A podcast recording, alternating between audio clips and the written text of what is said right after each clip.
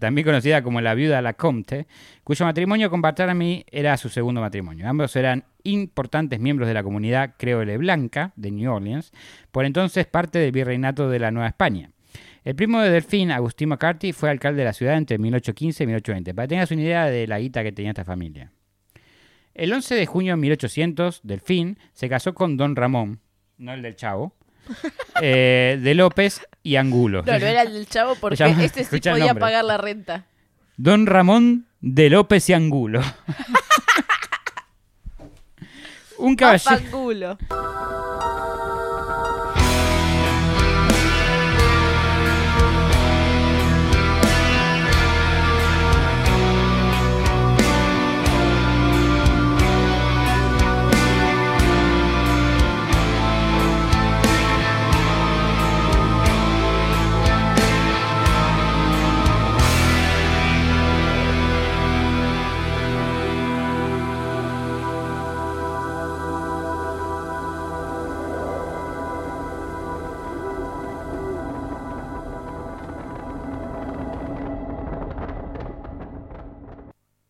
Bienvenidos a Cuentos en la Virocueva, el podcast donde hablaremos de distintos acontecimientos. Entre ellos pueden ser casos paranormales, de criminología extraterrestre, otros eventos o todo lo que consideremos digno de ser contados en la Virocueva.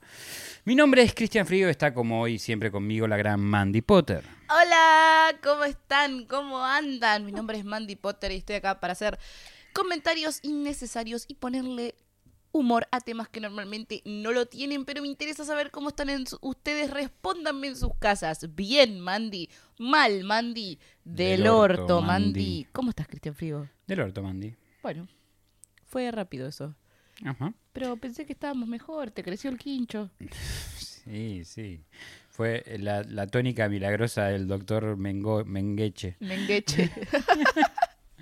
Este, bueno, recientemente me encontré, empiezo con el tema del día, que Claro. vamos a hablar de un lugar particular de Estados Unidos.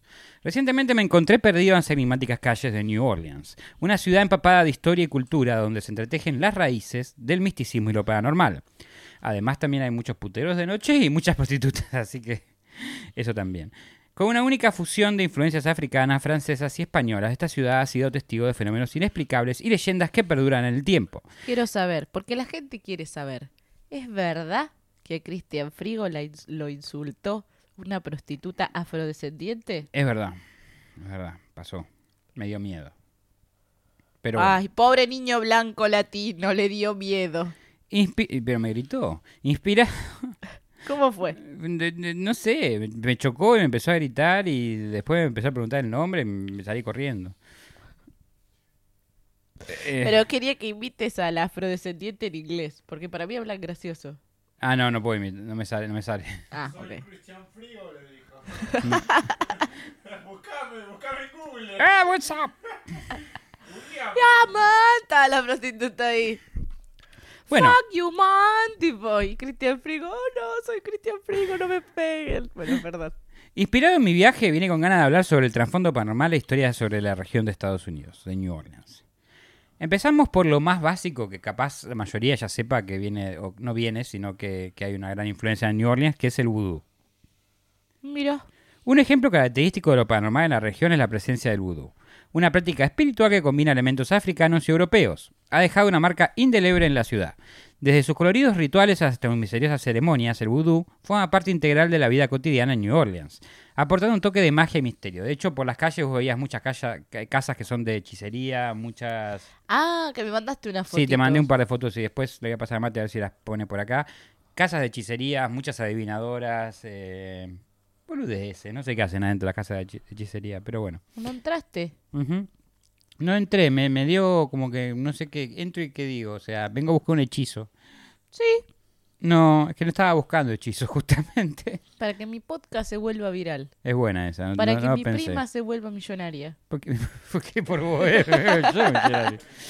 El vudú se origina en las complejas tradiciones espirituales africanas, específicamente en las prácticas del pueblo Fon y Ewe de África Occidental. ¿Fon como teléfono? F-O-N. Ah. Fon. No de phone con F-H-O-N. Claro. FH no, PH. P- F-H-N. No sin H. Durante la era de la esclavitud, la ciudad se convirtió en un crisol cultural donde los esclavos africanos, llevados a través del comercio de esclavos, mantuvieron sus creencias ancestrales. La adaptación del vudú en New Orleans incorporó elementos del catolicismo, el espiritismo y las influencias locales, dando como resultado una forma única de esta práctica. Ya que querían que ocultar a- de sus dueños, porque eran esclavos, sus prácticas eh, eh, y fueron de alguna manera influenciadas por estos mismos que eran cristianos, la mayoría de los dueños. Eh, el vudú tomó como, en New Orleans, tomó como una características diferentes de, de donde se originó. Ok. Eh, la conexión entre lo divino, los espíritus y las fuerzas naturales en el vudú es una manifestación de la resistencia cultural y espiritual de la población afrodescendiente en medio de la esclavitud y opresión. La danza, la música, los rituales de vudú se convirtieron en expresiones poderosas de identidad y resistencia, creando una herencia espiritual profundamente arraigada en la historia de New Orleans. Ujú. La cosmología vudú se centra en los, para, yo voy a explicar más o menos de qué se trata de todo esto. Claro. Eh, se centra en los espíritus vudú, vodú en realidad, y otros elementos de esencia divina que gobiernan la Tierra. Una jerarquía que va desde deidades mayores que gobiernan las fuerzas de la naturaleza y la sociedad humana hasta espíritus de, de los arroyos, árboles y rocas individuales. Así como decenas de vudús étnicos, defensores de determinado clan, tribu o nación. Hay como diferentes entidades que representan desde una piedra hasta un árbol. Ok. Este, los los vudú, vodú son el centro de la vida religiosa. Similitudes percibidas con doctrinas católicas como la intersección de los santos y los ángeles permitieron que el vudú pareciera compatible con el catolicismo y ayudaron a producir religiones sincréticas como el vudú haitiano.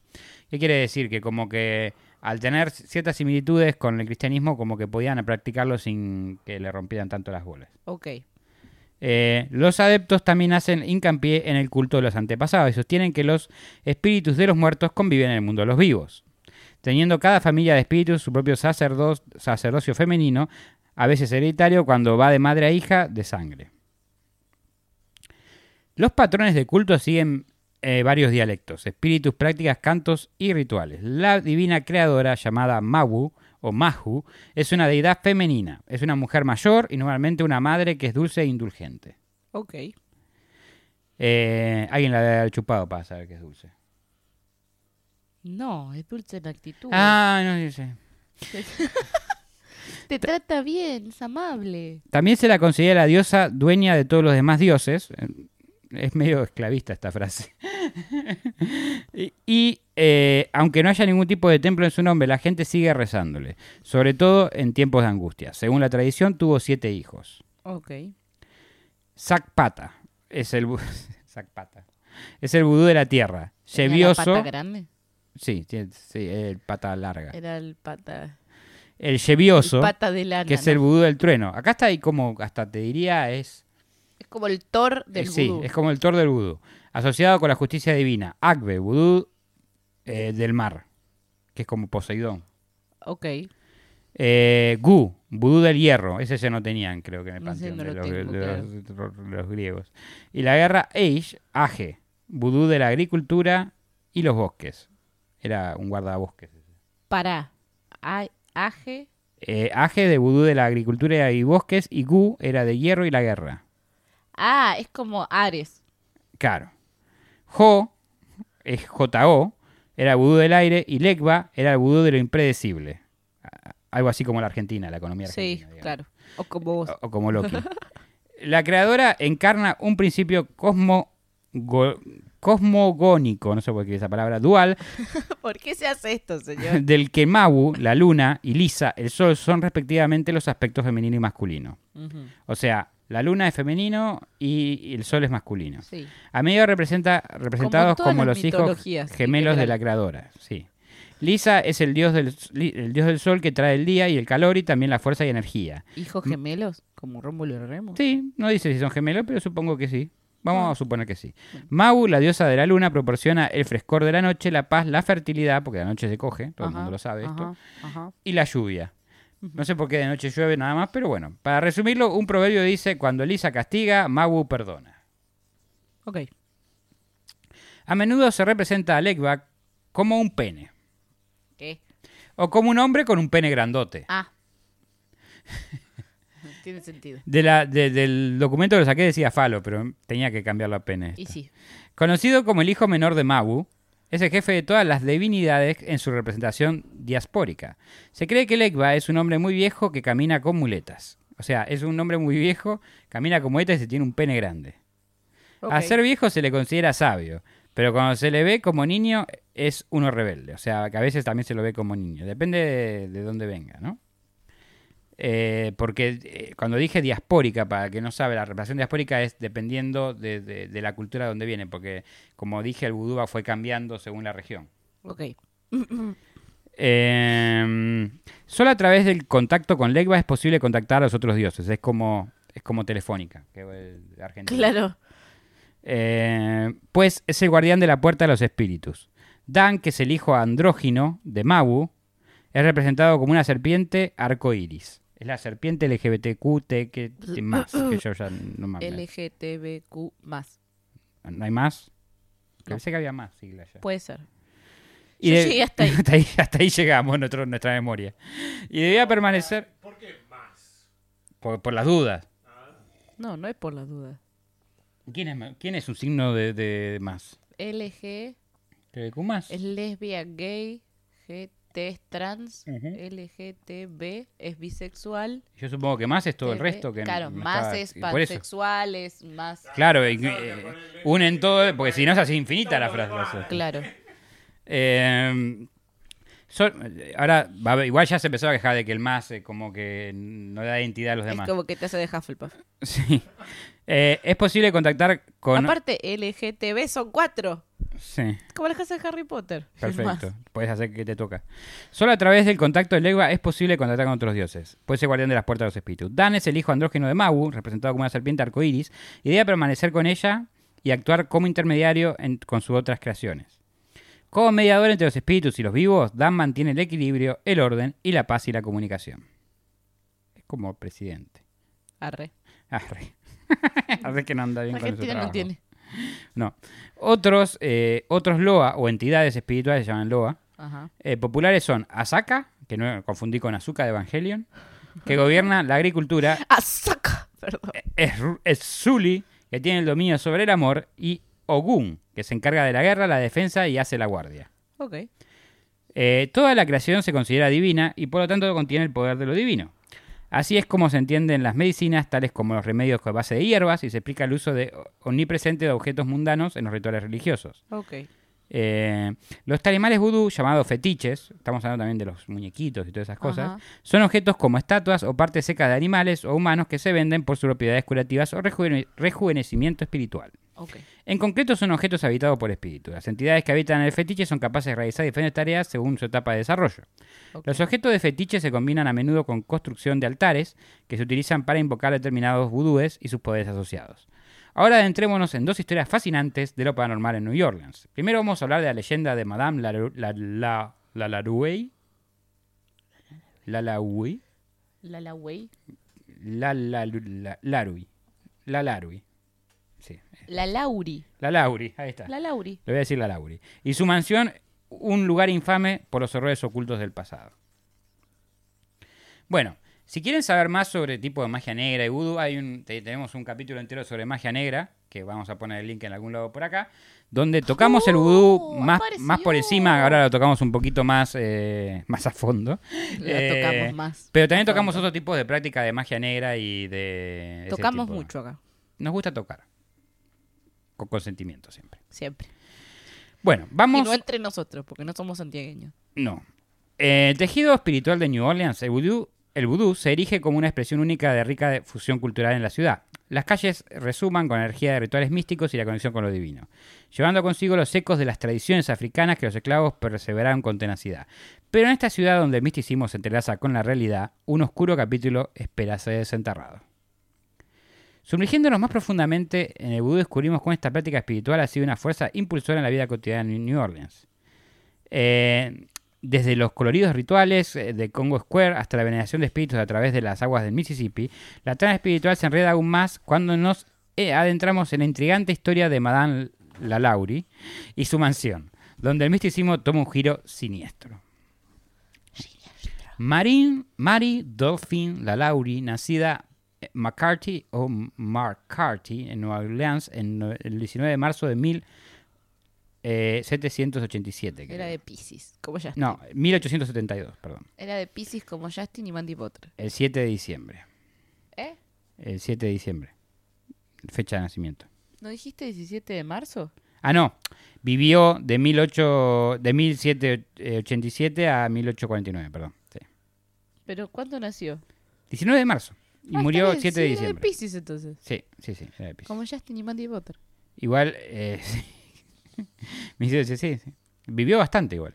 Fue una de las clases social alta y asesina. eh, en y fue una, una persona de clase social alta y asesina en serie, nacida en el estado de Luisiana, Mira. Estados Unidos. Que se volvió famosa por haber torturado y asesinado a un gran número de esclavos negros.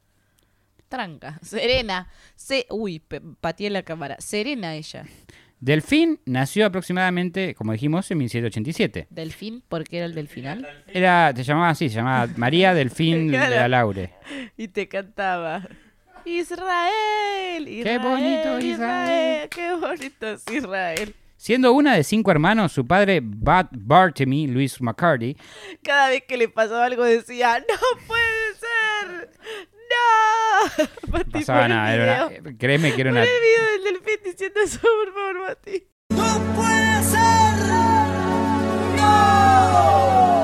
Una tremenda hija de su madre. Su padre, Buttermy Louis McCarthy, cuyo padre, Buttermy McCarthy, todos llamaban igual, Sí. eh, llevó a su familia a New Orleans desde Irlanda a más o menos en el año 1730. Su madre fue Marie Sheen, le- también tiene ese mismo nombre, también conocida como la viuda Lacomte, cuyo matrimonio con Barthélemy era su segundo matrimonio. Ambos eran importantes miembros de la comunidad creole blanca de New Orleans, por entonces parte del virreinato de la Nueva España. El primo de Delfín, Agustín McCarthy, fue alcalde de la ciudad entre 1815 y 1820, para que tengas una idea de la guita que tenía esta familia. El 11 de junio de 1800, Delfín se casó con Don Ramón, no el del Chavo, eh, de López y Angulo. No, no era el del chavo porque llama- este sí podía pagar la renta. Don Ramón de López y Angulo. un, caballero, un caballero de la Real y Distinguida Orden Española del Carlos III. Vamos, en la, en. Catedral de San Luis de New Orleans. Y para 1804, don Ramón había ascendido a la posición de cónsul general de España en Luisiana. También en 1804, Delfín y don Ramón viajaron a España. Los relatos del viaje eh, difieren. Grace King escribió en 1921 que el viaje fue un castigo militar para don Ramón y que Delfín conoció a la reina, quien se mostró impresionada con la belleza de Delfín. Se ve que estaba buena Delfín. El reporte de 1936 No de- puedo concentrarme con que se llame Don Ramón. se llama Don Ramón. que me imagino a Don Ramón. Aparte era el nombre, era Don, no es que le decían Don, era Don Ramón, Era Don el, el Ramón. original. Tipo, su primer nombre era Don y su segundo nombre era Ramón. Sí. Don Ramón. El reporte de 1936 de Stanley Arthur, que era uno de los jefes de él, era diferente. Indicó que el 26 de marzo de 1804 Don Ramón fue convocado en una forma extraordinaria con la Corte de España para tomar una nueva posición en la Corte. Pero nunca llegó a España porque murió en La Habana cuando estaba en camino a Madrid. Durante el viaje, Delfín dio a luz a una hija llamada Mary Borgia. O sea, obviamente le puso el nombre de ella porque se ve que era lo único que sabían hacer poner el nombre de ella. Pero escuchá cómo se quedó el nombre de la hija ahora, ¿no? Escuchá cómo quedó el nombre de la hija porque miedo. la mina se había suicidado a los 5 años. Mari Borgia, Delfín, López y Ángulo de la Candelaria. ¿Qué? Llamaba así la hija. Me imagino cuando le enseñaron a escribir su propio nombre, tipo la piba. Borgia, Delfín, López y Ángulo de la Candelaria. De sobrenombre le decían Borquita. Y sí, ay, qué, qué horror igual. El sobrenombre. Ay, mira, Borquita. Vení, Borquita. ¡Borquita! Delfín y su hija... Delfín y su hija regresaron a New Orleans. El marido no porque murió.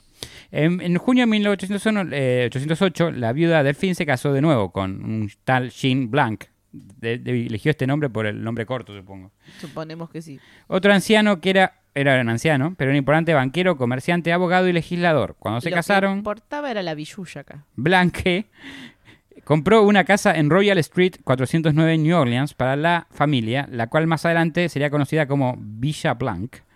Delfín tuvo cuatro hijos más con Blanc, llamados Luis Pauline, Luis Mau- Maury, de vuelta le puso su nombre, Mary Laure y... esto es un trabalengua. boludo. Tenías a Luis Pauline, a Luis Mary Laure, a Maury Louis Shane y a Ajá. Jane Pierre Pauline Blanquet. Esto joda. No, es así. Yo no sé cómo se acordaban estos nombres. Blanc murió en 1816. Estos, eh, estos maridos seguían muriendo. Qué sospechoso igual. Delfín se casó por tercera vez el Bueno. 25 de junio de Terceras 1825. nupcias. Esta vez con el médico Leonard Luis. De vuelta. Leonard Luis Nicolás Lalaurea, quien era mucho más joven que ella. Por lo cual se especula que ella lo odiaba y solo estaba con él por interés. Él le gustaban los más viejos, antes ahora volvió uno más joven. En 1831 compró una propiedad en Royal Street en 1140, la cual administró por su cuenta con muy poca participación de su esposo. Igual tendría que estar eh, eh, extremadamente buena esta señora, porque tenía 800 mil críos. Cinco ya. No era negocio para nadie. No, pero era de una buena familia, buen- bien acomodada. Sí. Y para 1832 había construido una mansión de tres pisos, ahí incluida dependencia para esclavos.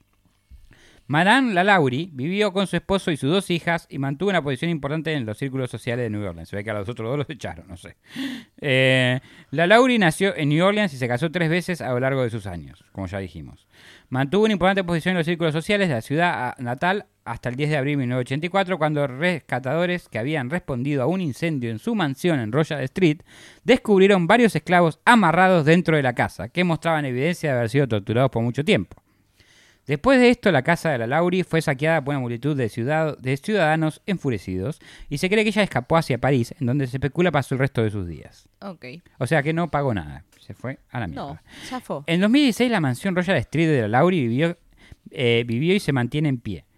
Eh, y es un emblemático edificio en New Orleans que puedes ir a, puedes ir a visitar. ¿Fuiste? De hecho, no, no fui. Pero es propiedad, y esto es importantísimo, es propiedad de Nicolas Cage. Nicolas Cage compró esta mansión. Lo banco igual. Cuando ya no tenés, no sé qué hacer con tu plata. Historias sobre el maltrato de los esclavos por parte de la Lauri circularon por Luisiana durante el siglo XIX y fueron distribuidas como parte de colecciones de historias escritas por Henry Castellanos y George Washington Cable. Las historias de Cable, no, no, no confundir con la novela de 1881 Madame Delfín, la cual no tiene relación alguna con la Lauri, se basan en artículos contemporáneos en periódicos locales como New Yorker y el relato de Martineau de 1838.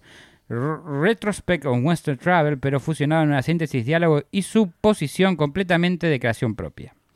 Después de 1945, las historias de los esclavos de la Lauri se volvieron considerablemente más explícitas. Jean de Lavigne describió una publicación de Ghost History of New Orleans, el español Historia de Fantasmas en la antigua New Orleans, que supuestamente la Lauri tenía un sadístico apetito que no parecía saciarse, sino hasta que infligía en uno o más de sus esclavos una terrible forma de tortura. E indicó que las personas que respondieron al incendio 1834 habían encontrado esclavos completamente desnudos, encadenados hacia el- a la pared, con los ojos arrancados, No. sus uñas arrancadas de raíz, otros tenían sus articulaciones completamente raspadas e infectadas, agujeros grandes en sus nalgas en donde había arrancado pedazos de carne, sus orejas colgando de sus cabezas, sus labios amarrados, intestinos al aire, amarrados alrededor de la cintura desnuda, había agujeros en sus cráneos en donde eh, un palo había sido utilizado para batir sus cerebros No. de la Bing no citó ninguna fuente directa de estas acusaciones y fueron confirmadas por las fuentes principales. La historia fue populariz- popularizada, exagerada en Journey into the Darkness, and Vampires of New Orleans de 1988, de Calia Catherine Smith, la dueña de un tour de fantasmas de la ciudad. El libro de Smith añadió varios detalles más explícitos a los descubrimientos que supuestamente habían hecho rescatadores de incendio en 1984, 19 1834, perdón, incluyendo una víctima que claramente le habían amputado los brazos y su piel había sido arrancada en un patrón circular, haciéndola ver como un gusano. No. Y otra que le habían roto los brazos y vuelto a acomodar en ángulos extraños que le hacían ver como un cangrejo humano. Muchos de los detalles en el libro de Smith no tenían fuentes y otros fueron confirmados por las fuentes primarias citadas. Hoy en día, muchas de las nuevas versiones de este mito de la Lauri utilizan versiones de Smith y de Lavigne como fuentes para escribir torturas explícitas y para elevar el número de esclavos que murieron bajo el, ciudad- eh, bajo el cuidado de la Lauri hasta eh, cerca de los 100. Eh, Y también eh, hay una temporada que está ligeramente basada en este caso de en American Horror History, no me acuerdo qué temporada era. Suponía. El incendio de 1834. ¿Cómo sucedió este incendio que fue el que de alguna manera rescató a estos es- esclavos que estaban ahí? Ok. Los Dalauri, como era de costumbre, eran personas de clase social elevada para ese entonces, varios esclavos negros que vivían en la dependencia especial de su mansión Royal Street. Las historias sobre el trato de Delfín Lalauri hacia sus esclavos entre 1831 y 1884 varían. Harriet Martineau escribió en 1838 que según las historias de residentes de New Orleans le, contaron durante las visitas en 1836, olvídense los, los años, porque hay muchos años y se van a confundir, que los esclavos de la Lauri parecían estar muy demacrados y desdichados. Sin embargo, en público la Lauri se mostraba por lo general muy amable con la gente de raza negra. Es la típica, yo también tengo un amigo negro. Yo no tengo nada en contra de los gays. Si yo no tengo un amigo gay. Yo tengo un amigo gay, yo tengo un amigo judío, es la típica. E- Y se preocupaba de la No salud de tengo sus nada esclavos. en contra de los negros. Hasta tengo un amigo negro. Los registros de la época muestran que la Lauri emancipó a dos de sus propios esclavos, eh, Jean Laus en 1819 y Le Devins en 1832. Sin embargo, Martineau reportó que los rumores públicos sobre el maltrato de la Lauri hacia sus esclavos fueron suficientes para que un abogado local fuera enviado a Royal Street para, para, recordar a Lauri las leyes relativas al mantenimiento de esclavos. Porque aunque no lo creas, había leyes. Sí, sí, lo creo. Había leyes que no te permitían hacer cualquier cosa con los esclavos. No, para esa época ya no.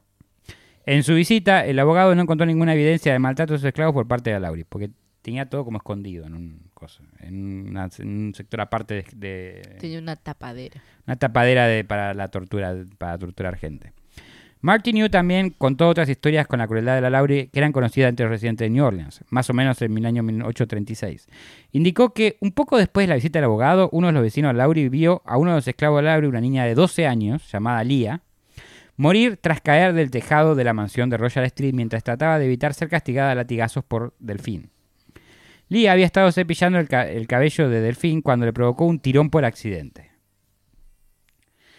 Te tiró el pelo sin querer cuando le estaba sí, sí, sí. cepillando. Y ahí le valió la vida. Lo que ahí causó que la madre. Lauri cogiese el látigo y la persiguiera. El cuerpo fue enterrado más adelante en el jardín de la mansión.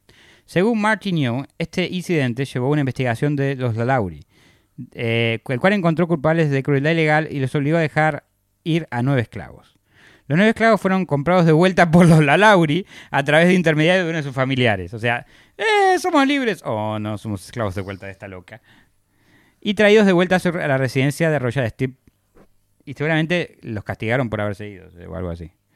De igual manera, Martineau reportó historias que la Lauri mantenía, por ejemplo, a su cocinera amarrada al horno de la cocina Ok. Y golpeaba a sus hijas cuando trataban de alimentar a los esclavos. O sea, había las hijas de ella trataban de alimentar a los esclavos. Y la cagaba trompada. Y ella acá atropaba a sus hijas por alimentar a los esclavos. El 10 de abril de 1934 se inició un incendio en la residencia de los Lalauri, en Royal Street, el cual había comenzado en la cocina.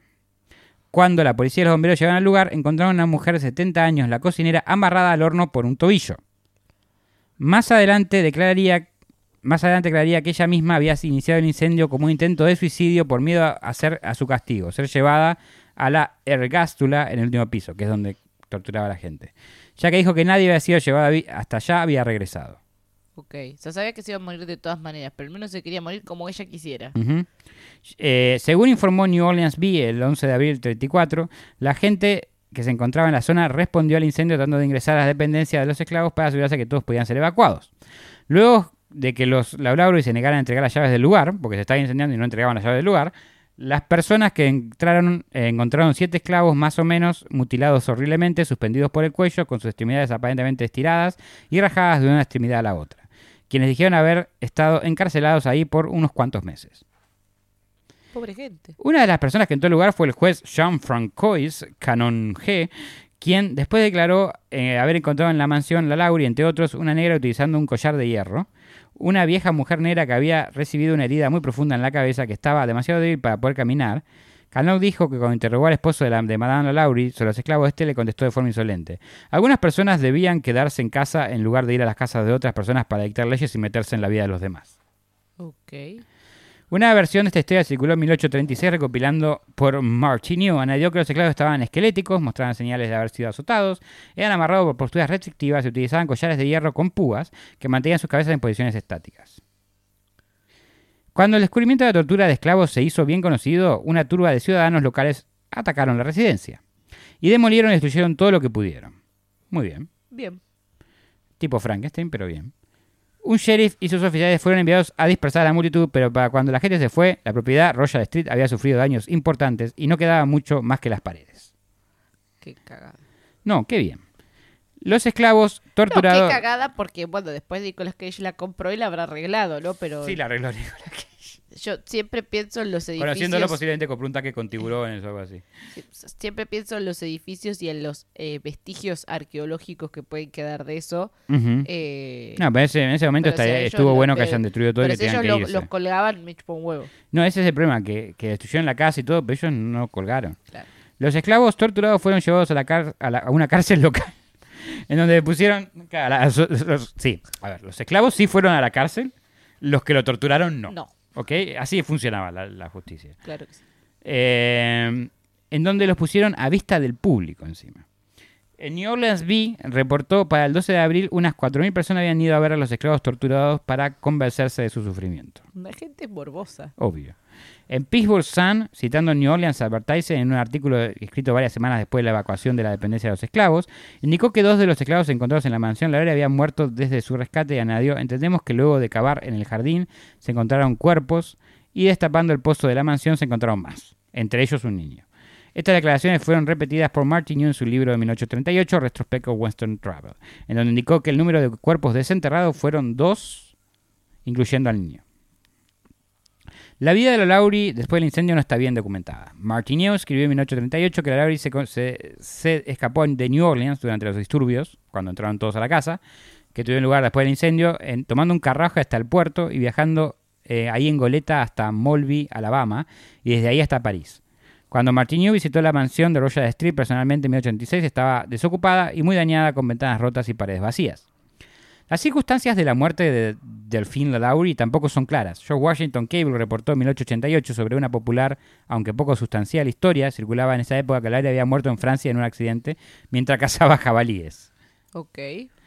Sea cual, sea, sea cual sea la verdad, a finales de 1930, Eugene Burks, quien fue el, sexto, el sextón del cementerio San Luis hasta 1924, descubrió una vieja raja, eh, una vieja y rajada placa de cobre en el pasillo 4 del cementerio. La inscripción en la placa leía Madame Lalaurie, ni Maury Delphine McCarthy.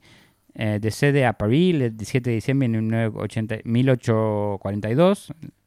En español, Madame Lalaurie, nacida Marine Delphine McCarthy, murió en París el 7 de diciembre de 1842 a la edad de 67 años.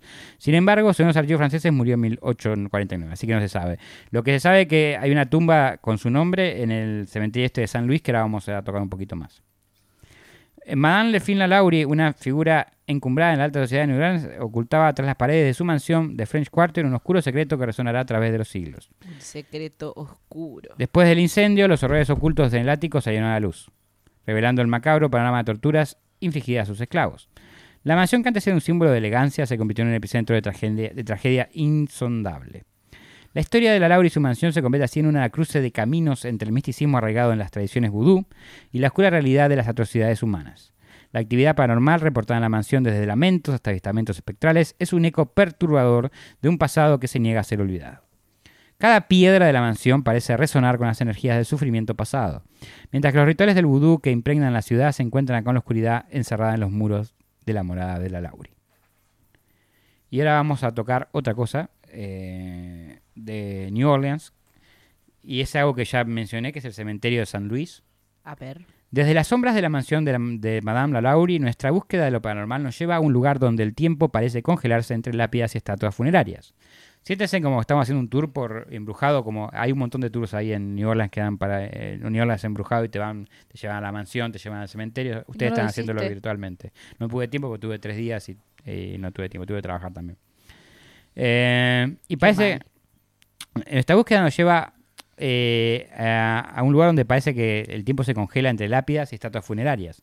El cementerio de San Luis, el Camposanto, enclavado en el corazón de New Orleans, se erige como un testamento tangible de las historias donde los hilos del misticismo se entrelazan de manera única. Madame Laura, una figura enigmática cuya mansión se alza como un recordatorio oscuro, tiene una conexión espectral con el cementerio de San Luis. Se rumorea que en algunos de sus esclavos, víctimas de sus horrores, encuentran el final descanso entre las sepulturas del Camposanto ahí, con ella misma. Ok. O sea, sus, sus víctimas básicamente fueron enterrados con ella en el cementerio ese. Las Imagínate el quilombo que hay, ¿no? Espectral por ahí. Las leyendas que cuentan que esos espíritus marcados por el sufrimiento vagan entre las tumbas buscando la paz que les fue arrebatada de manera tan brutal. La transición de la, de la mansión de la del cementerio de San Luis se convierte en un viaje a través de las capas más profundas de la historia de New Orleans. Aquí, entre las lápidas, se hacen los testimonios silenciosos, el misticismo de la ciudad se manifiesta de manera intensa. cementerio de San Luis es atravesando la puerta del pasado. Adentrándonos en el cementerio de San Luis nos encontramos con una sinfonía de historias enterradas bajo cada piedra. La, famora- la famosa Marie Laveau, la reina del vudú, que ya hablamos antes, es una Ajá. presencia que se trascender el velo entre los mundos. Su tumba adornada con ofrendas y peticiones es un lugar de peregrinaje para aquellos que buscan la influencia de esta figura mística. Las estatuas funerarias talladas con maestría cuentan cuentos silenciosos de vidas pasadas. Algunos visitantes afirman haber sentido la presencia de espíritus errantes, mientras que otros relatan encuentros con sombras que se deslizan entre las sepulturas. El cementerio de San Luis es más que un lugar de descanso. Es un portal donde la línea entre lo tangible y lo etéreo se desdibuja y las historias del pasado se entrelazan con el presente. La tumba de Marie Laveau, las estatuas que susurran secretos olvidados y los espíritus que deambulan entre las tumbas convergen para crear un lienzo de misticismo en el cementerio icónico. Cada visita es un recordatorio de que en New Orleans la frontera entre la vida y la muerte es permeable y el cementerio de San Luis se erige como una puerta al pasado, donde las almas inquietantes danzan entre las sombras de la eternidad. A continuación haremos un breve recorrido, por nuestro, nuestro propio leve recorrido, y tour virtual del cementerio de San Luis. Uh, Adentrémonos más en las profundidades del cementerio de San Luis, donde cada mausoleo y cada tumba cuenta una historia intrigante y según algunos alberga presencias paranormales. Por ejemplo, a su derecha podemos ver la tumba de Marie Laveau. La tumba de Marie Laveau, quien es la reina del vudú, se destaca como un epicentro espiritual y mucha gente de todo el mundo viene a hacer rituales alrededor de esa tumba. ok. Eh, y Que vayamos a hacer un ritual, dice. Tranquilamente podríamos. Y dice que muchos visitantes han relatado sentir una presencia inexplicable. Algunos informan que una sensación de calidez y protección, como si la reina del vudú estuviera ahí para guiarlos. Un visitante, tras dejar una ofrenda de flores frescas, afirmó haber escuchado un susurro suave como si Marie Laveau le hubiese aceptado su gesto. Un visitante, tras de- yo ya lo, lo escribí dos veces, bien. Aunque la noche estaba, tra- eh, mientras se encontraba en silencio, un visitante, otro, otro visitante, eh, mientras se encontraba en silencio ante la tumba, sintió una cálida ráfaga de aire a su alrededor. Aunque la noche estaba tranquila, afirmó haber escuchado un susurro tenue, como si alguien le hubiera agradecido por un gesto que ella estaba rezando ahí. Es- Esa sensación de conexión con la reina del vudú dejó una impresión duradera en su memoria. Si prestamos mucha atención, podemos ver por todo el cementerio espíritus errantes y sombras misteriosas. Entre las intrincadas y tumbas y mausoleos que cuentan historias de espíritus errantes y sombras fugaces. Testigos han informado avistamientos de figuras fantasmales moviéndose entre las lápidas como susurros del pasado. La atmósfera del cementerio se carga con energía inexplicable, como así las historias de aquellos que descansan, eh, que descansan aquí se manifiestan en el aire. En las horas crepusculares, cuando las sombras se alargan entre las tumbas, testigos han descrito que la aparición de sombras danzantes y luces intermitentes. Un grupo de visitantes afirmó haber visto un destello de luz entre las estatuas moviéndose en patrones que desafían cualquier explicación lógica. Estos eventos a menudo están acompañados de un aire cargado y vibrante. Han desconcertado incluso hasta los más escépticos. Y no puedes irte al cementerio si no viviste un encuentro sobrenatural. Algunos visitantes aseguran haber tenido un encuentro sobrenatural que desafían toda explicación lógica, desde susurros intangibles, como ya dijimos, a sensaciones de ser tocados con manos invisibles. Mmm, mi sueño. Ser tocado por manos invisibles. Sí. No es ¿Qué el sueño de que todos. te rompan del culete? Estos relatos refuerzan la noción de que las almas se reposan aquí y no pueden descansar en paz. Una pareja exploraba el cementerio una noche despejada, relató un encuentro integrante. A medida que caminaban por los pasillos, avistaron una figura de una mujer vestida de blanco que parecía flotar entre las tumbas. Intentaron acercarse, pero la figura se desvaneció en la oscuridad. El encuentro dejó a la pareja con certeza de que había algo, que habían sido testigos de algo más allá de la explicación racional. Y si tenés suerte, puedes ser, llegar a ser espectador o partícipe de unos rituales nocturnos. La atmósfera del cementerio cambia significa- significativamente a la noche, cambia mucho a cambiar la noche, ¿no? Porque va la gente eh, a hacer rituales vudú ahí. Claro, virtuales, rituales. No, eh, claro, rituales, sí. Son clandestinos, han añadido un toque adicional de misticismo al lugar. Testigos afirm- afirman haber presenciado luces parpadeantes y escuchado cánticos en las horas más oscuras, surgiendo del cementerio de San Luis. No sé, eso es un poco racista. Eran indios. No, no eran indios. Para mí los rituales suenan medio así. Deben, no, es... Cobra vida de manera que desafían. No sabemos nada de cómo son estos No rituales tenemos realmente. ideas, pero bueno. Un residente local que frecuentaba el cementerio compartió su experiencia durante una, noche, una caminata nocturna. Se ve que le gustaba salir a caminar a la noche por el cementerio, sí, ¿no? claro. Describió como al doblar ¿Cómo una no? esquina encontró un grupo por el cementerio, no es lo que toda mujer sueña para Sí. su vida. un grupo que realizaba un ritual de vudú. Escuchó cánticos suaves, vio velas que parpadeaban en sincronía con las palabras. A medida que se acercaba, las voces parecían disolverse en el aire, dejándole una sensación de asombro y certeza de haber sido testigo de algo trascendental. Escucharon cánticos su- su- su- suaves. Te estás portando mal, serás Serás castigada. Te encerraré en el cuarto hasta la Sí, empezaba a apagar. Y bueno, desde el silencio eterno del cementerio de San Luis, donde las historias susurran entre las lápidas, nos aventuraremos hasta otro rincón fascinante del misticismo de New Orleans, el jazz voodoo. Y siga el jazz. na, na, na, na, na, na, Este es un espacio donde las vibraciones espirituales se entrelazan con ritmos apasionados del jazz, creando una experiencia jazz. única que resuena en las calles adoquinadas del French Quarter. Eh, French Quarter es una zona de New Orleans, que es donde yo me quedé, Ajá. y hay mucha música en vivo. Ah, muchos clubes de jazz también. El jazz voodoo es una manifestación en la única rica tradición musical eh, eh, de New Orleans, donde las cadencias del jazz se entrelazan con las raíces espirituales del vudú. Este género musical se ha convertido en un testimonio sonoro de la difusión Te cultural tiran mal de ojo, pero te bailan tap a la vez. ¿sí? que define la ciudad y una expresión artística que va más allá de lo, lo meramente auditivo. Pasa que para ocultar que eran cánticos religiosos, hacían música a los esclavos. Claro. La espiritualidad, la espiritualidad en el ritmo. En los oscuros clubes de jazz de Frank Quarter, el jazz voodoo cobra vida a través de los ritmos hipnóticos y melódicos que parecen trascender lo mundano. Los músicos imbuidos en la rica historia espiritual de New Orleans canalizan la energía de sus antepasados y las influencias del vudú en cada nota. Para algunos la música no es solo un entretenimiento, sino una experiencia espiritual que conecta con lo más profundo de sus raíces culturales. Oh, angel, oh, angel. En el jazz voodoo, muchos músicos afirman sentir la presencia de influencias espirituales mientras tocan. Algunos creen que las melodías actúan como un canal, permitiendo que los espíritus ancestrales se manifiesten a través de la música. Esta conexión con el más allá se convierte en una forma de rendir homenaje a la rica historia espiritual de la ciudad y mantener viva la tradición cultural. Los clubes de jazz de Frank Quarter se transforman en templos musicales donde el jazz voodoo se celebra de manera íntima. La iluminación es tenue, la atmósfera es cargada y las improvisaciones creativas de los músicos crean un ambiente que invita a la reflexión y la conectividad espiritual. Los asistentes a menudo se sumergen en la experiencia sintiendo magia que emana de la convergencia entre lo musical y lo místico. Mira, ¿Eh? ¿No es lindo eso? qué profundo todo. El jazz voodoo también destaca la diversidad cultural de New Orleans, la música en lenguaje universal que trasciende barreras. Y el jazz voodoo, con sus raíces en la historia afroamericana y la mezcla de culturas, se convierte en un testimonio de, capacidad de, la, mu- de la capacidad de la música para unir personas a través de las fronteras y diferencias. Así, el jazz voodoo no es simplemente un género musical, es un medio a través del cual New Orleans rinde el homenaje a su rica herencia espiritual y cultural. Ese vaivén de las notas del jazz se encuentra en una conexión íntima con lo místico una danza entre lo terrenal y lo espiritual, que continúa definiendo la identidad sonora única de esta ciudad extraordinaria. Con el jazz voodoo vamos a cerrar nuestro viaje del misticismo por New Orleans. Desde la Madame Laurie y la mansión y su mansión hasta los eventos paranormales del cementerio de San Luis, hemos explorado un tapiz rico y complejo de historias que definen la, la esencia única de esta ciudad. New Orleans, con su capacidad para mezclar lo tangible y lo esotérico, se erige como un faro del misticismo en el corazón de América. Esperamos que hayas disfrutado el viaje a través de las sombras y los secretos que hacen esta ciudad un lugar verdaderamente extraordinario. Y aún así, tuve que dejar muchísimo fuera de este capítulo, por lo cual estoy seguro que no será la última vez que visitemos las coloridas calles de New Orleans. Ay, qué lindo. Aplaudan, chicos, aplaudan, por favor. Así se levanta nuestro operador y está quedando Sí, dormido. el operador se está está- No durmió, no puede pobre. más, Se levantó pobre muy hombre. tempranito para trabajar. Bueno. Bueno, a mí me, me encantó, me gustó. Espero la segunda parte, la verdad. Me parece muy interesante. Hay un montón de historias en New Orleans. Yo compré un montón de libros allá para empezar a hacer eh, este tipo de, de historias. Es muy lindo el lugar, tengo que decir. Eh, hay mucha alegría, mucha fiesta.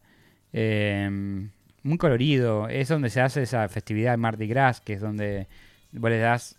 Eh, escuchando música ahora. Sí. Eh, donde le das a las chicas te dan a vos un collar y vos le das un beso o, o vos le das un collar y te muestran las tetas Uh, eso creo que es en febrero igual es como un carnaval mira.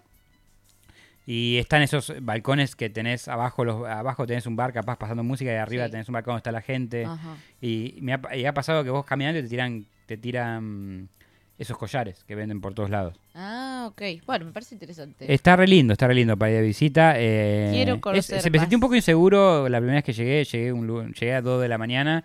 claro. Quise caminar y dije, no, esa hora un martes no es para caminar por ciertas calles. La calle más importante de New Orleans, donde está toda la, la fiesta, así que es, es Bourbon Street.